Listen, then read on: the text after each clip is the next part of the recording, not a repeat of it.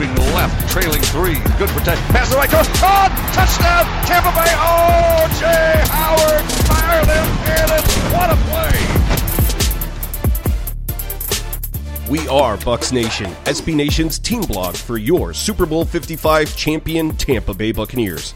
Come fan with us at bucsnation.com.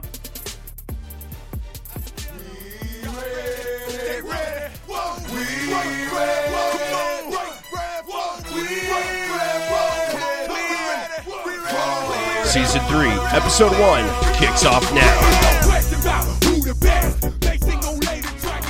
Happy New Year, Bucs fans. The 2021 season is officially upon us, and there is already a lot of action to talk about across the league with free agency officially opening up, draft prospects, blockbuster trades, and salary cap gymnastics happening across the league. The Bucs open up this season making it official with signing some pretty big names such as outside linebacker Shaquille Barrett, tight end Rob Gronkowski, defensive captain Lavonte David, and slot receiver Chris Godwin, all returning for at least one more year.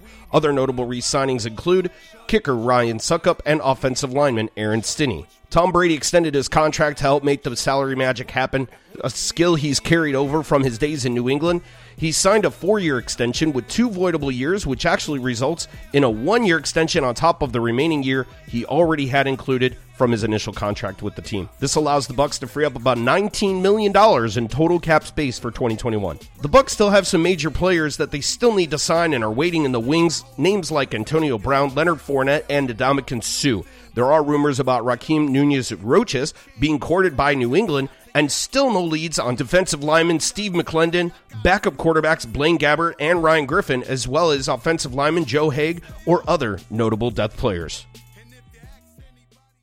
Welcome into the Bucs Nation podcast. I'm your host, Jason Curtis. Find me on Twitter at JC Bucs Nation and follow the show at Bucs Nation Pod.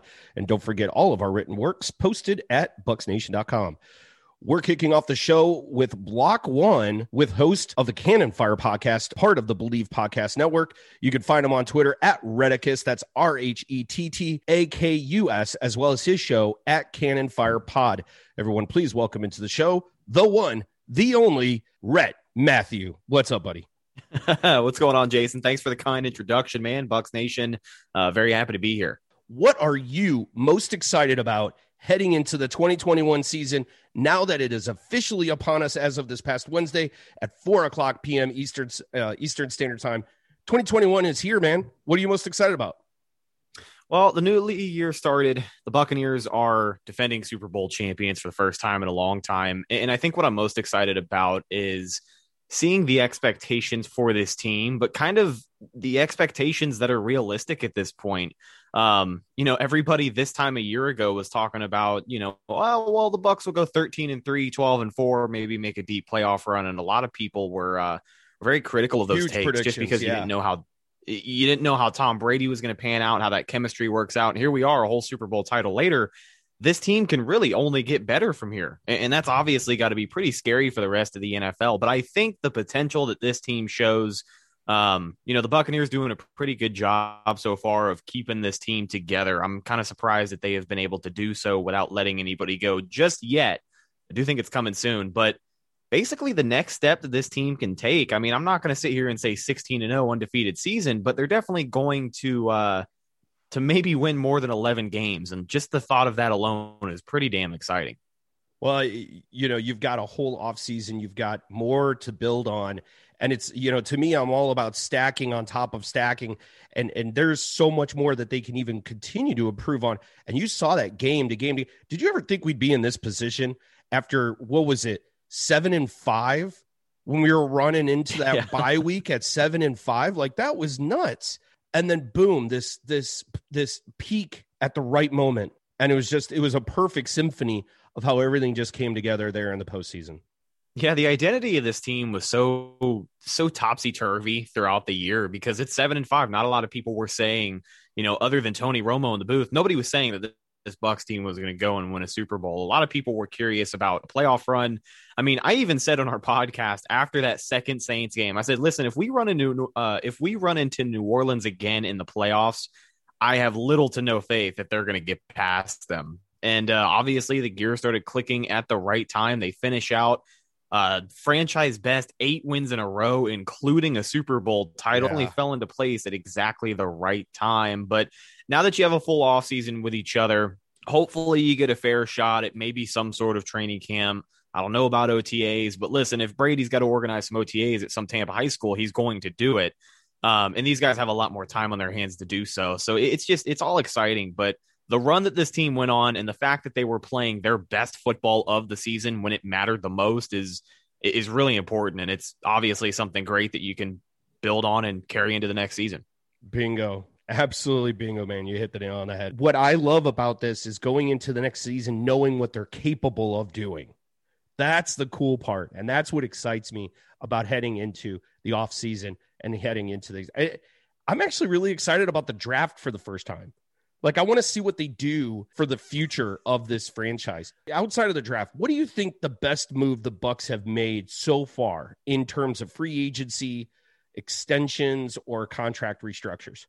You know, I, I gotta look at Shaq Barrett, and, and, I'll admit, going into free agency, Lavonte David was a little higher on my list to get a contract than Shaq Barrett, and that's only because of the loyalty part of the deal. But Shaq Barrett is what 28 years old. He's a guy who had potential to really, you know, make some noise in that pass rush market. Um, and for an edge rusher, the Bucs got a really good deal on him because you Yeah. look at other guys around the league. I think Bud Dupree's getting paid a little bit more. A lot of other pass rushers, especially those guys coming off of the edge, are just getting paid bozo bucks. And yeah, Shaq got his money, but as far as the Bucs are concerned, he definitely took a little bit of a hometown discount. I mean, this is a guy who's got 25 plus sacks over the last two seasons. Um, I think he was one of the you know one of the best in the league this year at pressuring the quarterback, if not number one. So the fact that the Bucs were able to lock him down, make him happy, and obviously he's a guy who wanted to come back and, and basically was vocal about it not really being anywhere else but Tampa. But to lock a guy like that down after, you know, he bet on himself basically, had a historic season, damn near 20 sacks. He's going to be in the record books for a long time. He's a guy who deserved to get paid, and I'm really, really glad they were able to make it happen in Tampa because he is a guy who, as long as you have Vita Vea in the middle, he's definitely going to be special for a while. I think him and JPP on opposite sides absolutely are a dynamic duo. And plus, you know, there's a lot of questions about what's going to happen right there in the middle to complement Vita Vea in the offseason.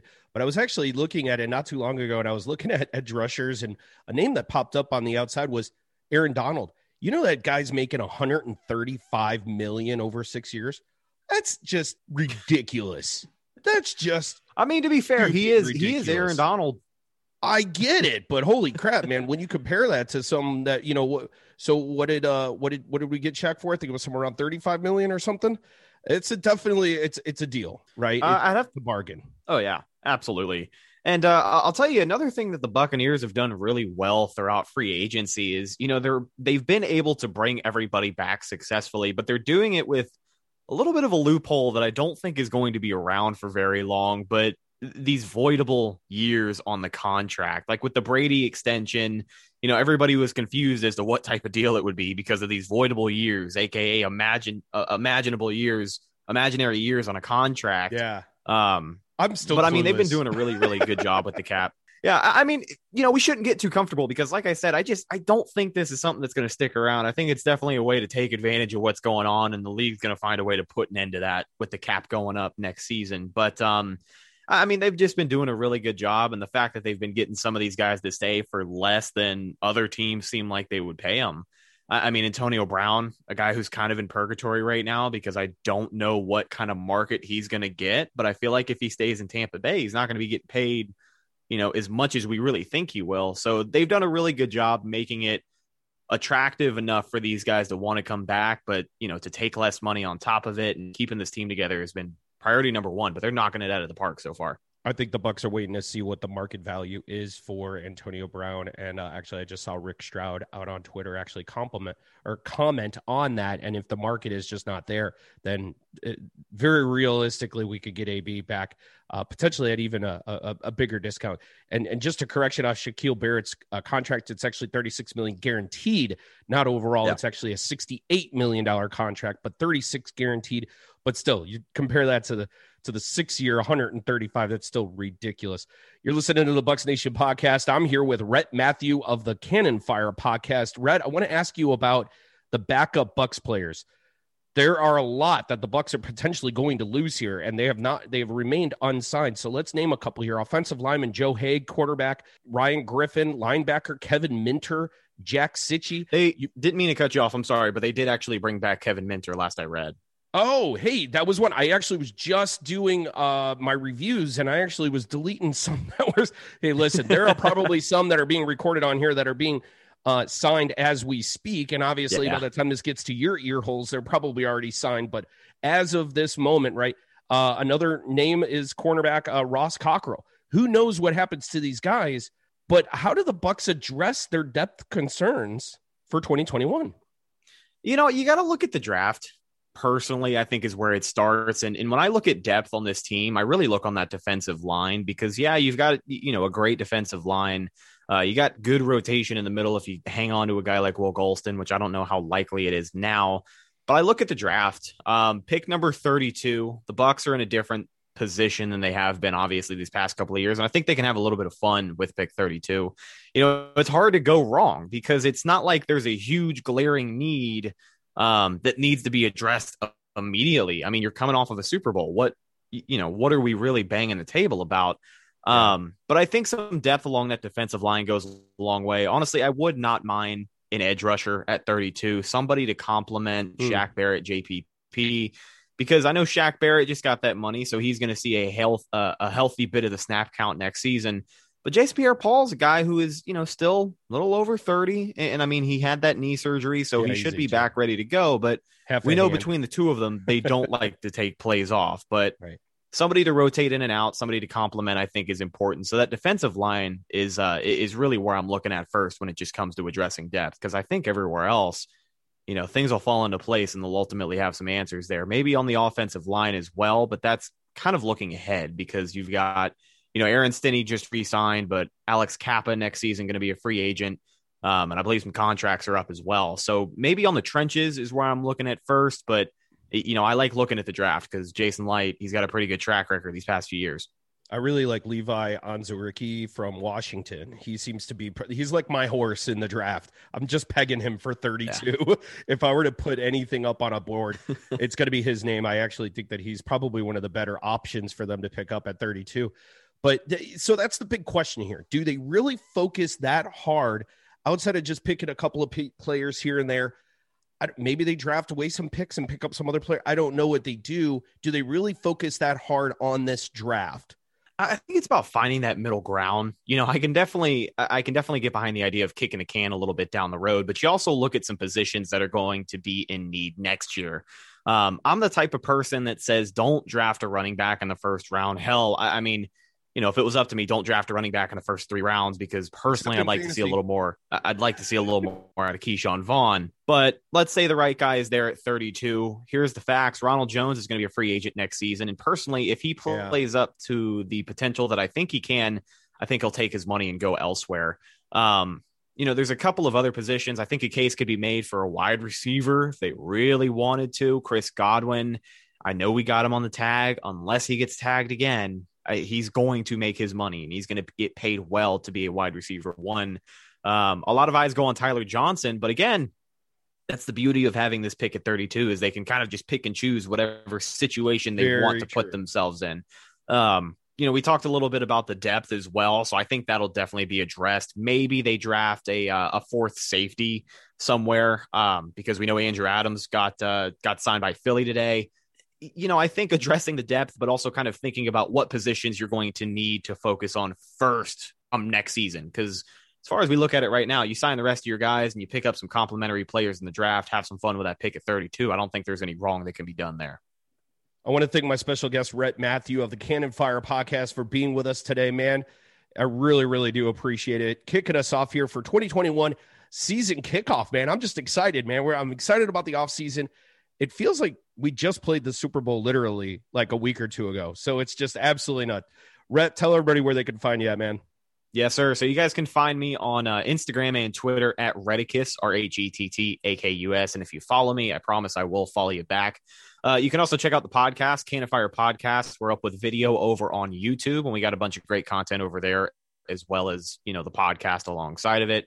Uh, but if you like listening to it, we're anywhere you download a podcast, just search Cannon Fire Podcast. Um, and thanks again, Jason, for having me on, man. We got to have you on the show sometime soon. Yeah, rock on, man. I can't wait to uh, join you on there. I love this show and always listen. So appreciate you guys. Got to check it out. Cannon Fire Podcast. Do not miss it. YouTube as well as everywhere you download and stream your podcast. We're going to go ahead and take a quick break. And on the other side, we're going to have Zach Blobner from 95.3 WDAE AM 620 on to talk about the remaining starters still on the waiting list. You don't want to miss it. We'll be right back.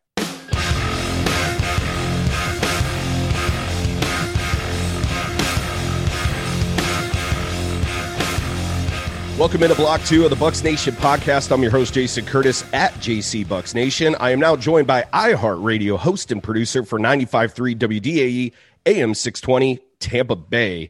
He's also the host of the Craft Beer Playbook podcast, which you can find at thecraftbeerplaybook.com. You can find him on Twitter at Zach on the mic. That's Z A C on the mic. Welcome back to the show, Mr. Zach Blobner. Happy to be back, man. Uh, I, dude, I don't know about you, but it it feels like the NFL season never stopped. Like I feel like we had the boat parade, we got to celebrate in Tampa for like a week, maybe a week and a half. And I, I've been afraid to go to bed. I've been waking up to NFL news every morning or like tidbits, not necessarily even Bucs related. Um, but it's it's been just nonstop. And like I was talking to one of my buddies about this. Actually, Brian Ritchie, who I do the craft beer uh, playbook with, we do that podcast.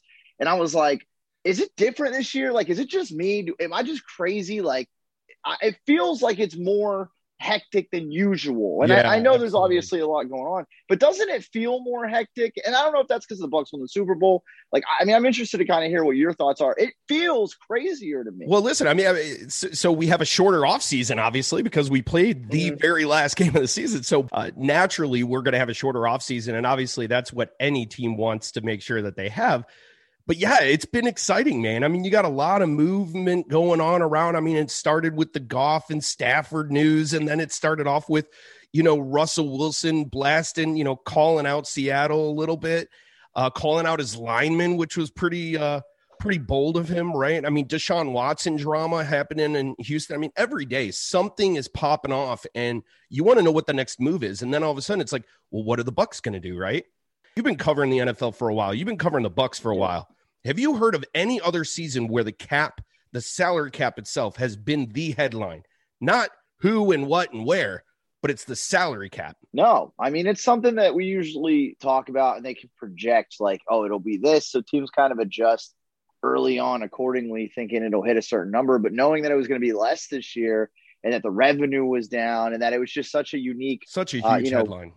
Yeah, and they, I think I think the league was expecting it, but it's it's it's a new thing with the revenue and the cap yeah. going down. So I think everybody's just trying to bounce around and kind of just get a feel for how to work with it. And honestly, the Bucs have been one of the best teams at at adjusting to it. So let's go ahead and jump right into this because I want to know what you are the most excited about heading into the 2021 season. It officially started this past Wednesday, four o'clock in the afternoon. 2021 season is it's officially here. We get to look forward to the draft. We get to look to pro days. We get to look to uh, all the free agency things get solidified. We start seeing a lot of signings, et cetera. But what are you the most excited about heading into the 2021 season? Well, I mean, look, it's the easy answer is that the Bucs have retained so much talent, right? Like they're able to get all these guys come back and really give it another go, try to get to Super Bowl 56, see if they can win back to back Super Bowls. Right. Like and they put themselves in a position to do that. Obviously, Tom Brady at the helm was a big part of it. So, with that being said, like I'm excited about that when it comes to the season. The season's a long ways away, though, right? So, for me, I'm looking. I always want to see the new faces. Like most teams in the league, it's like, oh, what free agents are we going to pick up? Here in Tampa Bay, it was like we're just hoping we get everybody back, but get our own people back. Yeah, for sure, for sure. But the draft does still like present an opportunity for those new fresh faces. And look, Bucs are picking 32. That's not ideal. But on the same hand, if you think about it, they're going to get some guys in there that might be able to contribute right away, even at 32. Because when you're picking that low and you don't have many holes, if any, to fill, you're going on value. So that's exciting. So I'm still going to enjoy the draft like I normally do. Um, and then some of the guys that we really didn't get to see the rookies specifically because of the weird offseason. We know all about Tristan Wirfs. We know all about you know, Antoine Winfield Jr. in the backfield. But give me some more Tyler Johnson, right? Like, let me see yeah. him work.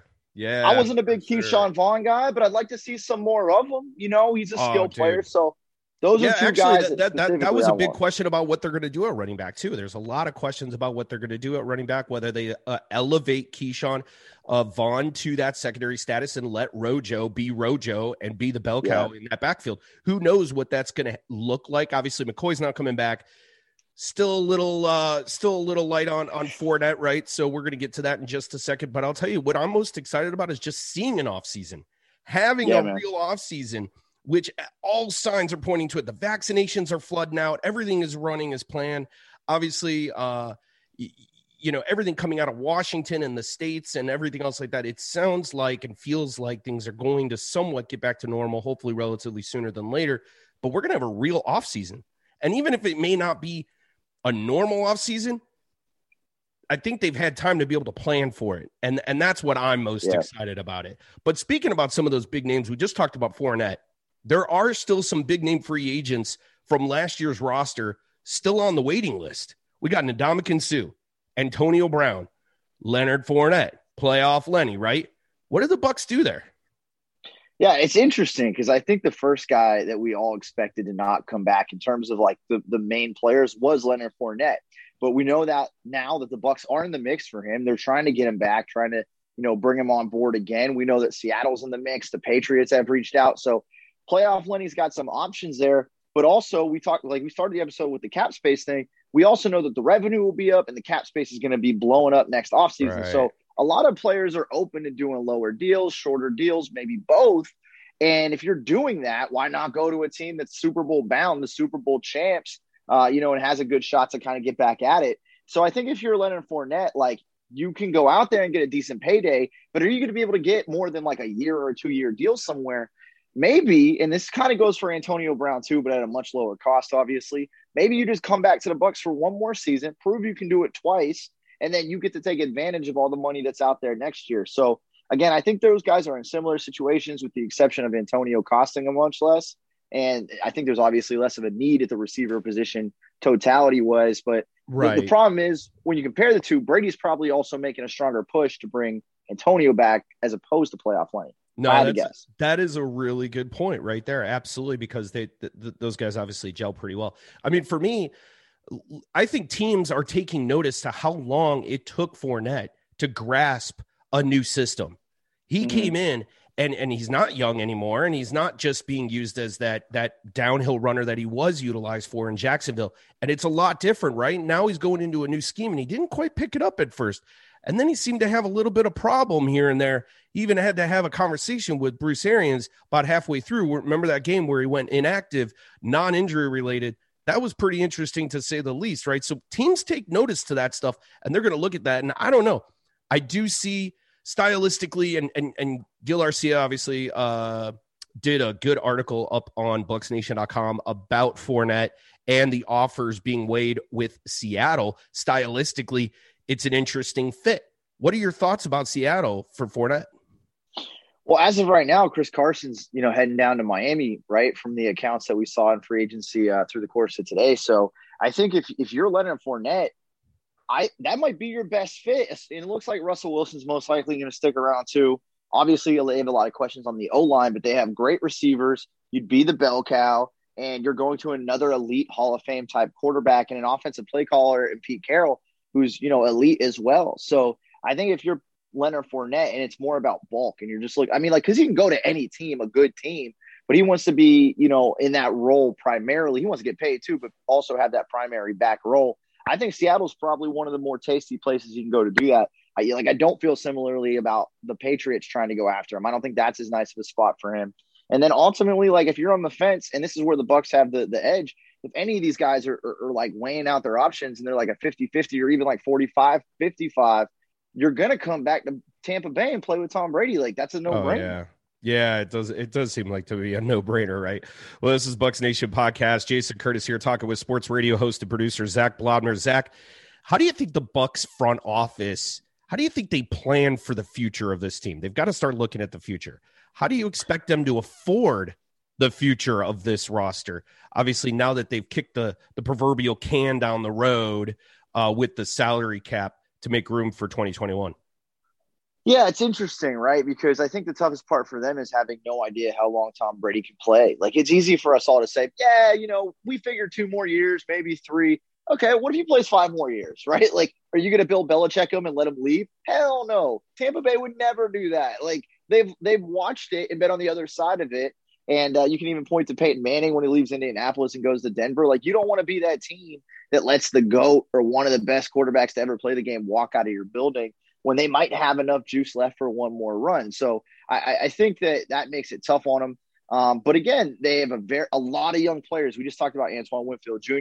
and we talked about Tristan Wirfs. Those guys were rookies, right? You have a lot of young guys in the secondary. Chris Godwin is is just now starting to ascend, even under just the tag. You would think that he gets a long term deal at some point. So they do have a lot of youth. It is a good mix. Devin White, you know, he's what only a couple years into Vita Vea uh, just one more year than him. So th- there's a lot to like in the youth uh, department. And again, when you're winning and you're playing well, you can afford to draft guys based on value. So I don't know if they're going to hit on all their picks. It's hard to do, but I would imagine as long as Brady's here, even if they're picking, you know, 31st or 30th, maybe they don't get to 32 every year, they're going to find value guys to bring in that just fall to them in the draft.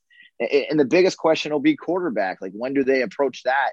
But outside of the quarterback position, I think they're going to be set up okay moving forward, you know, even for four or five years from now. I think they did well on the defensive front. I'm not sure if they did too well on the on the offensive front. I think these guys are all senior veterans. I mean, you got five, six plus years on on a lot of these guys, right? The offensive line is aging quickly outside of Tristan Wirfs. So obviously that is a real big concern, right? Glad that they did yeah. lock in Aaron Stinnie. Uh, but but what what's going to happen with other depth players, right? So that that's always an interesting thing, uh, especially when you're looking at three, four years down the road, five years. Uh, eventually, there's got to be a rebuilding period, right? So yeah, no, I get it, I get it, but I think it's really different too. Again, I mean, I hate to kind of keep going back to Brady, but it makes the situation so unique because as long as he's your quarterback, like you don't really have to think five years ahead, and, and it's hard to do that because then then you're taking away from real opportunities to, to win another Super Bowl I, I think with the Bucs, you know, last Super Bowl, the OG one, it was so prevalently based on the defense that like yeah, a guy like Brad Johnson isn't going to make or break the team. And you're hoping that all like five of these defensive players, you know, three of which are Hall of Famers now, continue to play at an elite level. Brady, you're not even hoping he plays necessarily at an elite level. You're just hoping he stays an elite player, which includes all the stuff and intangibles he does in practice and off the field and calling these guys. And I mean, we've heard so many stories now from the, the Super Bowl run of like what Brady did off the field and just on the phone and chatting with these guys. I just think that it's it, it is very different because you you have so much energy and youth and talent across the board outside of the quarterback position. But Brady's just he's an enigma, man. It's it's hard to equate for him and how team any team, let alone the Bucs who have him, should handle you know their future with him on board. He just he's he he clears the board, bro. That's to be blunt with yeah. you, he clears the board. Like all all the other things like go out the window because he's a once in a lifetime player. It seems like they're putting a lot of eggs in a very short and small basket here. Godwin's only locked in for one year, Gronk for one year, Brady we know for two, uh, mm-hmm. this year and next. LVD only for two, right? In terms of personnel, though, what happens there? I mean, do they focus more on the draft, or do they do they just kind of well, we'll t- we'll handle it two years down the road, or we'll handle it next year. Yeah, I mean, well, look, the draft is still there, right? So, like, again, regardless of right. whatever they do in free agency in the offseason, they're going to be taking guys and bringing them in, and some of those guys will hit, some won't. Um, but in terms of the free agents and the older guys, yeah, they're just going to keep pushing it off. And I, again, if there was like no youth, like remember the Raiders, not to go back to that Bucs Super Bowl, and obviously they lost to the Bucs, but think about how old that team was with Rich Gannon at the helm and Jerry oh, Rice. Oh, Jerry Rice. Brown. Yeah. like these guys were like their yeah, whole team was like ancient. a bunch of guys with like a year. Like we're done, dude. Like it's de- again. I mean, going through the list, and you go on either side of the ball. Like Vita Vea is young. Devin White is young. All the secondary, Carlton Davis, Sean Murphy yeah. Bunting. Um, they're all young. Jamel Dean, Antoine Winfield Jr. is a rookie. Jordan Whitehead, like they're all young. Mike Edwards. So it's not like they have a bunch of guys aging out. They just have a nice mix of those vets. If Suh comes back, obviously JPP is still around. Um, you know, I I, I, I just want to see more youth on the front on the offense. I just want to see more more youth on the offense, maybe a little bit to build around. I mean, you got, overall, or you mean like the line? Because I know you mentioned the. I think the offensive line, I think the quarterback. I don't know if we have the future quarterback. I don't know what that looks like. I don't know about running back. Right? I, obviously, there doesn't seem Yeah. to be a lot of stock being put into Ronald Jones as long term. I mean, he's going into what his fourth season, fifth season. I think it is. He'll be on the chopping block next year. Here's the thing, to your point. So I'm with you. I, I get where you're coming from. I do. So so a few things. A, there's different philosophies in running backs, right? Like I think they're a a dozen. Like even if Rojo has a career year, they're not going to re-sign him for a big contract because that's just not how the Bucs do business, in my opinion. Like they would go elsewhere. They would look into free agency. And you think about Brady and some of the backs he's won with. He's won with young guys, old guys, mixture, average. Like he figures it out. So I think running back's a position where like you don't necessarily have to plan for the future because you can always find guys in the draft or free agency at a discount compared to what you would pay a guy like Rojo, like we're talking about with Lenny now. In terms of the offensive line, like your concern with there is like how I feel about the D line. Like I'm a big like yeah, draft D tackles, draft. We talked about the last time. can you never have enough. Yeah, yeah. You can never have enough. But you know what? And, Jason, I've said this for for at least I want to say three years. Even when Jameis was the quarterback, I was like, if the Bucs literally spent ninety percent of their draft capital every year, you know, whether it's all seven rounds, sometimes they have more picks. Obviously, sometimes they have less. But if the Bucs spent ninety percent of their draft capital every year in the trenches on offensive and defensive line, like I would never bitch and complain. I would never be mad about it because because you can't have enough of those guys. Like you you just can't. Like they go. I mean, look look at Kansas City, right? They had two guys that they were missing, three I think total if you count the, the doctor there in, in the Super Bowl. They they cut two of them. They cut the center. They brought two guys back in. Like that's such a rotating door in the trenches, and, and it's hard to keep guys healthy too. So like for me, like I'm always wanting to draft heavy there, and then figure out you know. Uh, look again, the quarterback position's a com- man. We need another episode because like that, that's such a it's it's it's an impossible conversation right now. Because if they think Brady's going to play for three more years, you don't have to bring another quarterback in, and it wouldn't make sense to. Like I know the Packers did, but by time you know uh, you, you're putting that guy in, Aaron Rodgers, he's already going to have eaten through half of the rookie deal for him. So you lose that that benefit of having a rookie QB if you're not getting to him, you know, in year two at the very least. So I think it's tough with the quarterback situation before the Super Bowl run, before the playoffs. I was like, draft a quarterback. You know, if Trask or Mac Jones is there at 32 or whatever they end up drafting, take them. Now I'm like, yeah, push it off till next season, honestly, because like I don't think they need a guy in to sit for two years under Brady. I think that's a waste of a rookie deal. We've been chatting with iHeartRadio host and producer from 95.3 WDAE AM 620 Tampa Bay and the host of the Craft Beer Playbook podcast, Zach Blobner. Tell all the good people where they can find you, sir. Yep. At Zach on the mic on Twitter, Instagram, across all social media. You mentioned the craftbeerplaybook.com and then on iHeartRadio quite a bit, Monday through Friday, 6 to 9 a.m. with Ronnie and T Crass. Uh, you can also find me Saturdays from 10 to noon with Nick Wise. And then in the football season, which is, again, it feels far, but it's not as far as we think. Uh, I do the fantasy fix from 10 to 11, talking fantasy football. So tons to talk about here in Tampa Bay, man. And, and just happy that we're talking about championships and how we can do it again. All right, Bucs Nation, we're going to head out into another break. When we come back, we'll wrap up the show with I Don't Give a Buck, and we'll talk some early draft prospects with our very own Chris Schoenhair. You're listening to the Bucs Nation podcast. We'll be right back.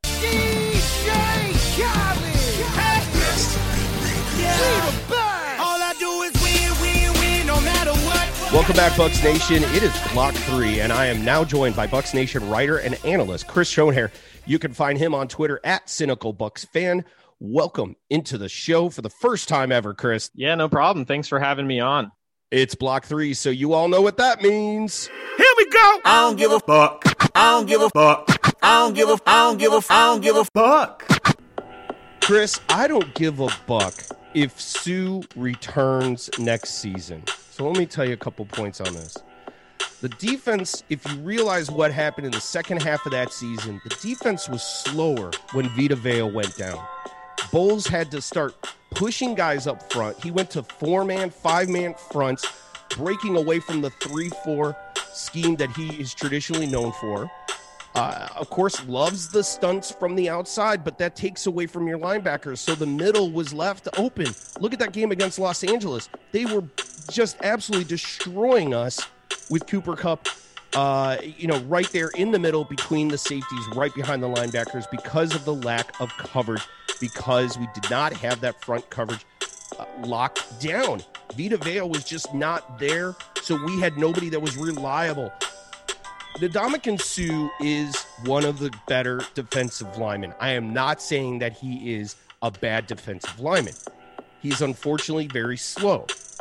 He is a strong he's a brick wall, and it's going to be very hard to run into a brick wall. However, brick walls can be moved if you have enough people to be able to move brick walls.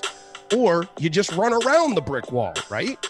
You know, trading and getting Steve McLendon on didn't help much, but obviously having someone else to complement Suh up front, and then obviously interchangeably bringing in Golston and other players like Nacho, bringing them into the mix so obviously uh, they could keep the defensive line fresh at all times. So brilliant maneuvers by Bowles. Like I said, he's a good defensive lineman. I'm not saying that he's bad. However, if he doesn't return and we can bring in some youth and we can bring some strong, nimble guys that can protect against that run and can rush the pass a little bit more, that's why I don't give a buck if Suh returns next season. I don't give a fuck. I don't give a fuck. I don't give a. I don't give a. I don't give a fuck. Well, Jason, you know, I think I'm going to have to agree with you there. Um, I think that he is a very good run stuffer, but you know, outside of that, he doesn't bring a lot in the pass rush game. So, I can definitely, I can definitely see why he wouldn't necessarily need to come back. But you know, I don't give a buck if Ronald Jones is re-signed after the 2021 season. And I know I'm looking a little bit ahead. I know I'm looking a little bit ahead, and I know some guys are probably going to give me some flack for that. And I've gotten some flack in the past about Ronald Jones. Um, you know, the reason I, I'm really thinking that is because right now he's going to be entering into a new into a new contract, obviously after after his rookie contract, and he's going to demand at least what over the cap right now has him at at around 4.8 million a year. And for running back, I don't think you need to pay running backs. I'm I'm a strong believer in the you can just draft a running back every year and hope they develop um, type of thing. You know, you get guys, especially on day three, like Chris Carson and Aaron Jones, and they've been absolutely fantastic in their respective cities. And and even then, there are some guys on on uh, day two that are really good. You know, you look at Alvin Kamara; he was a round three guy. Kareem Hunt was a round three guy, and these guys are obviously standouts. And, and while the Bucs might not necessarily have the luck in getting guys like that, you know, I think you pull a guy in and this year, you pull a guy in next year in the draft, and you got somebody to come in and take the load for Ronald Jones. Um, and in this offense, you know, you need a guy that's able to catch the ball. And, and as we saw last year, Ronald Jones just cannot catch the ball. And even if he does catch it, he's not that explosive, make a guy miss and and get all the way down a field type of guy. So while I do like Ronald Jones, I think he's a great pure runner, um, but it's the receiving that really breaks it for me. And Jason, that's why I don't give a fuck about the Bucs, Bucs re-signing Rojo in 2022. I don't give a fuck. I don't give a fuck. I don't give a. I don't give a. I don't give a fuck. So I'm actually a huge Rojo fan. So I actually think that they need to keep him for as long as his wheels are staying on. Because once you have a good thing, and if you look at, you know, obviously keeping Ryan Succop on the roster, when you find a good thing, you hold on to a good thing. To be honest with you, man. I mean, you got to hold on to a good thing. Yes, but how long does it take for someone? how long does it take for someone to develop in a system? I mean, of course, you've got CJ Prosise, you got TJ Logan, you've got Kenjon Barner, you got all these young guys that have come in, uh, you know, but you still had to get LeSean McCoy, you know, an over the hill running back. He's slow, Chris. He's slow. Leonard Fournette, right? He comes in after just fizzing out in Jacksonville, but still all of a sudden he's he's he's uh, you know relevant again. You know, it takes him an entire freaking season. A veteran that takes an entire season to figure out uh, Bruce Arians, or, or excuse me, Byron Leftwich's uh, game plan and scheme on the offense. I'm just not buying that you could just plug and play running backs. I'm the opposite of that, but I do respect that. Uh, I don't give a buck that the Bucs kick the proverbial can down the road with the salary cap. They've got the pieces they wanted, and they think they have a real chance to be a better team in 2021. And arguably so. Absolutely, man. If you look at, we talked about it with Zach Blobner. That listen, you stack on top of stack on top of stack. If you're getting better progressively throughout the year and you peak at the right time in the postseason, you're going to be coming into the next season with just as much strength. Can you believe what Can you imagine what it's going to look like in week five of the 2021 season with a real off season with with a, a training camp? Um, you know, of course, they're limiting the uh, preseason games, but still being able to to build on top of that with some of the youth pieces that I'm I'm betting that they're going to be getting in the draft or or the depth pieces that'll be coming in, right? It kind of reminds. So this is really funny, Chris. I actually wrote down this note. It reminds me of the movie Draft Day. You remember the movie Draft Day? I haven't actually seen it. So it's a good movie. So there, so the fictional character, the GM of the Cleveland Browns, Sonny Weaver, I think his name was, played by Kevin Costner. He gets offered the first overall draft pick by the Seattle Seahawks, but he has to give up his next three-year first-round picks. So pretty hefty price, right? After blowing up the draft, not picking the guy that everyone thinks that he's going to get, which is this All-Pro or All-Star um, or All-American quarterback, instead of not getting him, that he gets he gets his guy, blows up the entire draft. Everyone's like, "What the hell's going on?" And puts Seattle Seahawks back on their heels. And he says, "Give me back my first round picks, and I'll give you this next one." My point is, they get it all. They'll get all of that salary cap. They'll get all that space and plus some in the next two years. They're going to fix this. They're going to figure out a way to restructure more contracts. They're going to figure out how to clear up the cap space. They're going to figure this out within the next two years. I don't think they went into this completely blind and just decided to push out all that salary cap. I think they know what they're doing. So that's why I don't give a buck that the Bucs kicked the can down the road with the salary cap. I don't give a fuck. I don't give a fuck. I don't give a. I don't give a. I don't give a fuck.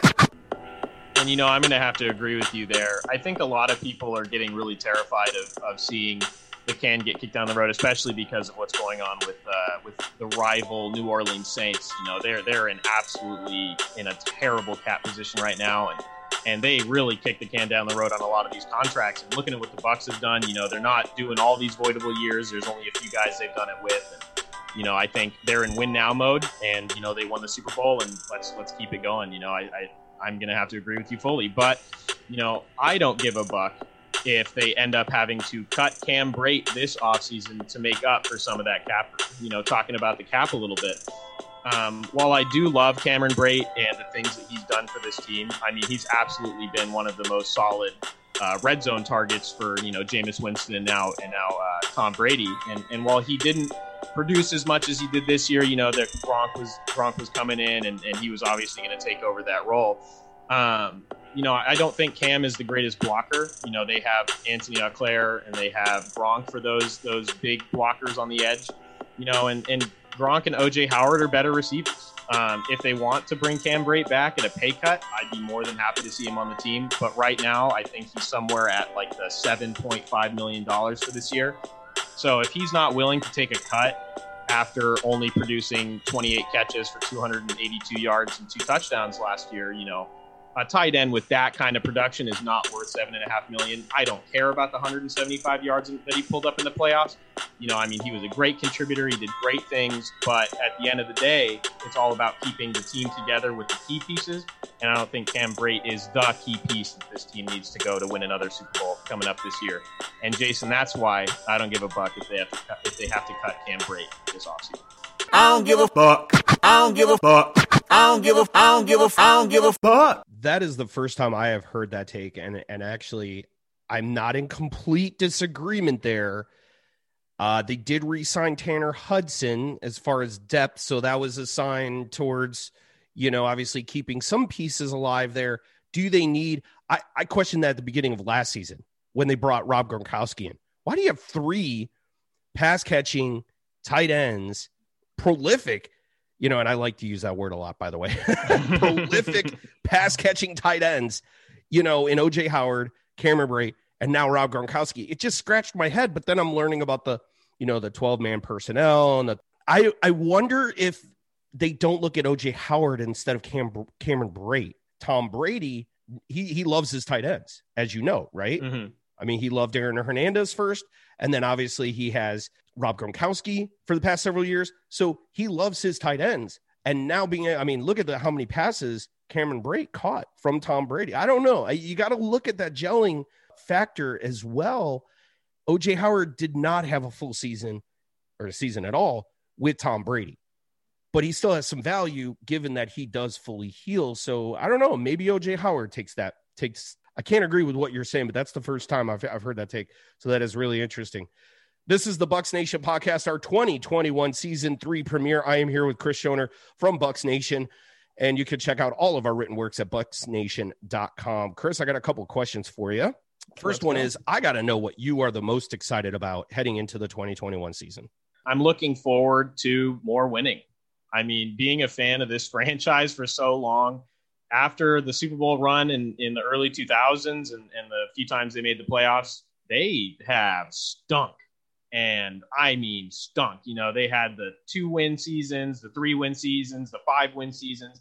And every year we kept building up our hopes that this team was finally going to finally produce something you know, and then the past few years um, under Dirk Koetter and then you know, obviously BA coming in the last few years, it's you know we're we're we're always waiting to see what this team can do. And last year they bring in Tom Brady, and they hey they take it all the way and they win a Super Bowl, and you know they're putting all the pieces this year to bring that that same team back, and and you know I'm I'm really just looking forward to seeing this team produce some more wins. I believe within the past five years they were definitely trying. I think it was definitely a coaching issue not a fan of what Dirk Koetter was able to do. Uh, at, at, what is it? Raheem Morris came, or uh, Raheem Morris came in. Mm-hmm. Um, oh God, Lovie Smith came in. Oh goodness, Lovie Smith. Oh my god! And there was just all these really bad coaching moves. Now, keep in mind, I love Lovie Smith when he was with Chicago, and and I believe he brought them to the Super Bowl. So he brought Chicago to the Super Bowl against Indianapolis uh, I don't remember how many years ago. That was almost what ten years ago. The coaching challenges, I think, were, and I started blaming the Glazers. You know, thinking they were running the team more than the GM was. And I just love the Jason Licht hire. I love how he has shaped up the offense. And I love reading the history. I did a story on Jason Licht, how the offensive line was really his key focus when he first came in and he got seated and how they built that offensive line. Now, I've been super critical of it in that there's been a lot of growing pains and it's been super painful. I'm not a huge Donovan Smith fan. I still think he's slow and he's getting beat a lot on the outside. Yeah, I'm not, not a by, fan either. yeah, yeah. So huge Tristan Wirfs fan. I love him. I actually think he could play better on the left side, but again, you need a bigger guy and you need someone obviously that can plant their feet a little bit. Tristan Wirfs obviously being more of a nimble guy that can kind of bounce in and out. He can also do, you know, do some pulls and things like that. I I, I kind of have to say that it's more of a GM or not a GM thing, but it was a GM before Jason Licht. The coaching decisions were like the worst thing.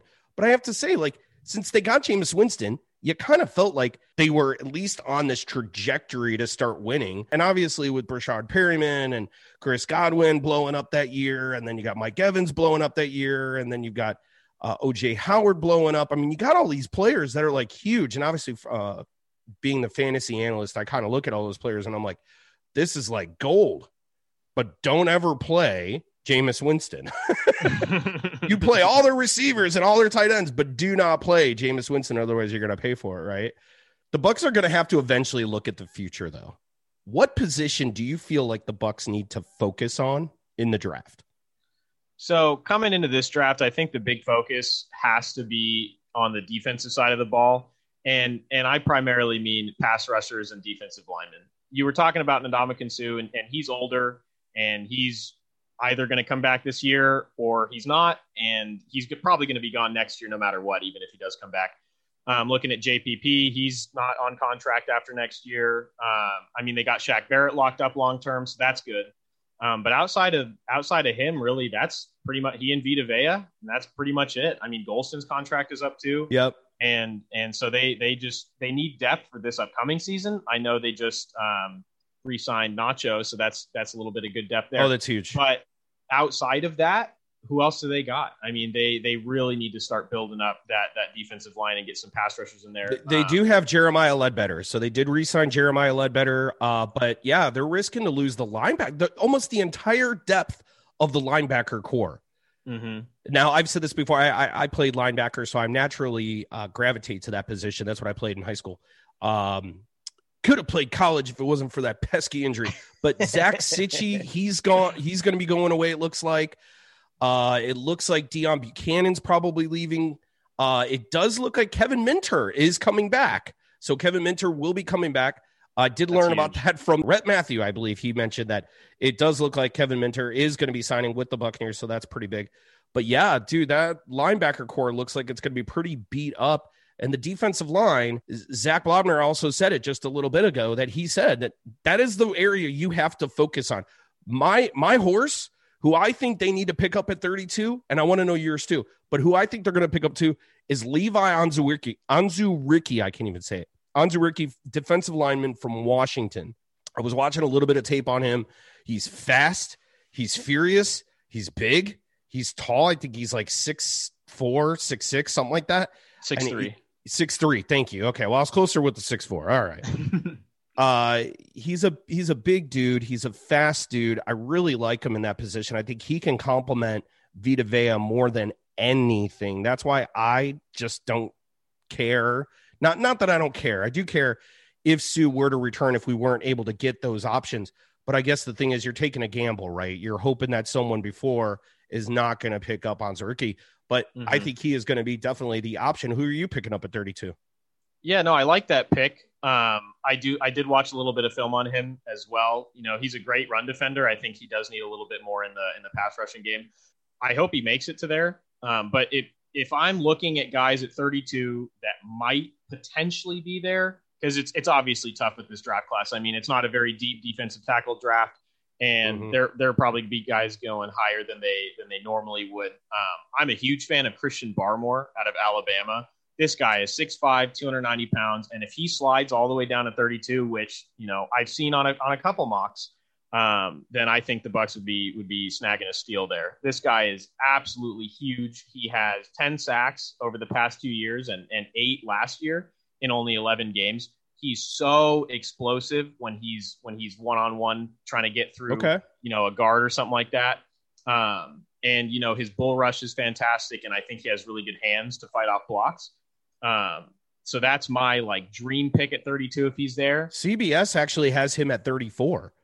So he- it's Hey, very he's gonna be realistic that if if that fi- if that were to fall in, right? So CBS Sports has him at 34.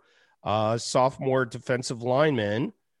Uh yeah, you're right. 6'5, 310 pounds. That dude's a beast. Absolute monster, and he's Yeah. he's quick too for his. Yeah, size. but is that another Naga- Nadam I can't even say it. Nadamakan Sue? I, mean, think that- so. Ndamukong Suh was was a great pass rusher in college, and and you know that translated in the first few years in the NFL, and then as he's gotten older, it sort of dropped off. I think Christian Barmore is has that he can come in and he can be a pass rusher day one. He has some things to polish up, but he can come in and be a pass rusher at the defensive line position on the interior. Do you think that the Bucs go after a running back? 32, there's been some talk. We've talked about it on the show. I've heard it mentioned before. Najee Harris, which is arguably the number two running back behind uh, Travis Etienne, is do, do the Bucs go after someone like a Najee Harris if he's available? Does he become the best option if he's free at 32? I think so. You know, looking at the way that that Jason Licht is building this team, he's building to win right now. Um, and looking at a guy like you know Barmore, that's more of like a depth going down the road. You know, he'll be there a few years later after Suh or whoever they bring in leaves. And but like for right now, they need absolutely need a pass catching running back. While I do think they'll probably address it in free agency, you know, I saw somewhere that they were showing interest in James White and stuff like that. But even if they do pick somebody up in free agency, they absolutely, absolutely need to get a pass catching running back for Tom Brady. You know, that's one of his big things. Um, and if Najee Harris slides all the way down there, I think it would be absolutely foolish for them not to pick him. I think they have their pass catching running back actually on the roster already, and that's Ke'Shawn Vaughn. They have to elevate that dude. I think he's ready. Ke'Shawn Vaughn, my guy. this guy, man, I think I think he's pretty good. You know, I, I think he had a lot of uh, a lot of issues in the pass catching department last year. He's not as crisp of a route runner as I'd like to see. He's also not. He doesn't have that level of awareness. I remember I was watching tape on the guy. and- Well, he was a rookie, you know. Yeah, that's fair. You know, that is fair. Um, I just want to see someone more polished in that position. I hear think you. There's, yeah, I there's you. also the fumbling issue from him. Uh, one fumble, right? I think there was one clear, think he had but he didn't get activated very often because you still had Fournette and McCoy who just trumped him just based on veteranship alone, right? so Yeah. I mean, he didn't get activated very often. I, I agree, he's a rookie, and Arians hates his fumbling running backs. Uh, luckily, Ronald Jones got his second chance after his uh, uh, one and a half fumbles on there, right? He he did recover his own fumble on the Mhm. one but he did get a chance after that that second time that second game that he did fumble and they he did not get pulled so i hear you i hear you but ke'shawn vaughn he is a rookie he's going into his second year he could be a little bit more polished given that he will have a full full offseason. a rookie with no offseason at all is tough in a skilled position offensive line somebody that obviously is kind of rote you know in that fashion like Mhm. tristan wirfs y- you know how to do offensive line. You know how to do offensive line, whether that's in the pros or college. It's pretty much the same. But when it comes to someone like in the running back or the wide receiver position, there's a lot of lingo and there's a lot of different things that you have to get used to. And and maybe Ke'Shawn just wasn't picking that up. I, Mhm. that's just my own opinion. I think Vaughn could be the pass catching running back that they need, but I think that Rojo should definitely be the bell cow in the backfield moving forward. 2021. And like you said, you know, does it really matter if he proceeds past 2021? Probably not. But having a complimentary piece uh, back there for him to be able to run, hopefully gets a thousand yards this season. Uh, I think Rojo should be the one toting it more, but having someone back there, Ke'Shawn Vaughn will be a complimentary piece. Maybe having someone, like you said, a little bit more polished. Maybe I do like the James White. I just think that he's going into his last couple of years and as a solid running back, that he's going to look to break the bank a little bit. He's going to be like, listen, this is the last time I'm actually going to be able to get starting pay in the NFL, probably on a two to three year deal. I might want to get a few mil, you know, I'm just saying. And I don't think that the Bucs are going to be able to pay for that. Oh yeah, especially after we saw that Kenyon Drake contract today. What was that like? Two years, eleven Did mil guaranteed or something like that. Wow. Absolutely nuts. Jeez. Absolutely nuts. kind of changed the market there a little bit for running backs in this free agency period. All right, that'll wrap it up for a 2021 season kickoff. I want to thank all of our special guests, Rhett Matthews, Zach Blobner, and Chris Schoenhair. Thanks a lot for jumping on, man. Remind everybody where they can find you, buddy. Um, you can find me on Twitter at cynical Bucs fan, and that's pretty much where I'm going to be. And you can find all of my written work at bucsnation.com. You can find me on Twitter at JCBucsNation, and you can also follow the show at BucsNationPod. Don't forget to check out all of our written works, as Chris just stated, at BucsNation.com, where all of our writers bring you the latest Buccaneers news, headlines, and storylines. Stay tuned in each week as we continue to bring coverage from all different directions, from Bucs coverage, news across the NFL, fantasy football, and from you, Bucs Nation. Submit a question or make a shout out, send us an email at bucsnationpodcast at gmail.com. Leave us your name and a message, and I'll get it up in the air in an upcoming show. Leave us a review on Apple, iHeartRadio, Spotify, or wherever you download and stream the Bucs Nation podcast channel. Until next time, wave your flags high and fire the cannons. See ya. No the devil on my doorstep being so shady. Mm, don't trip. We don't gotta let him in.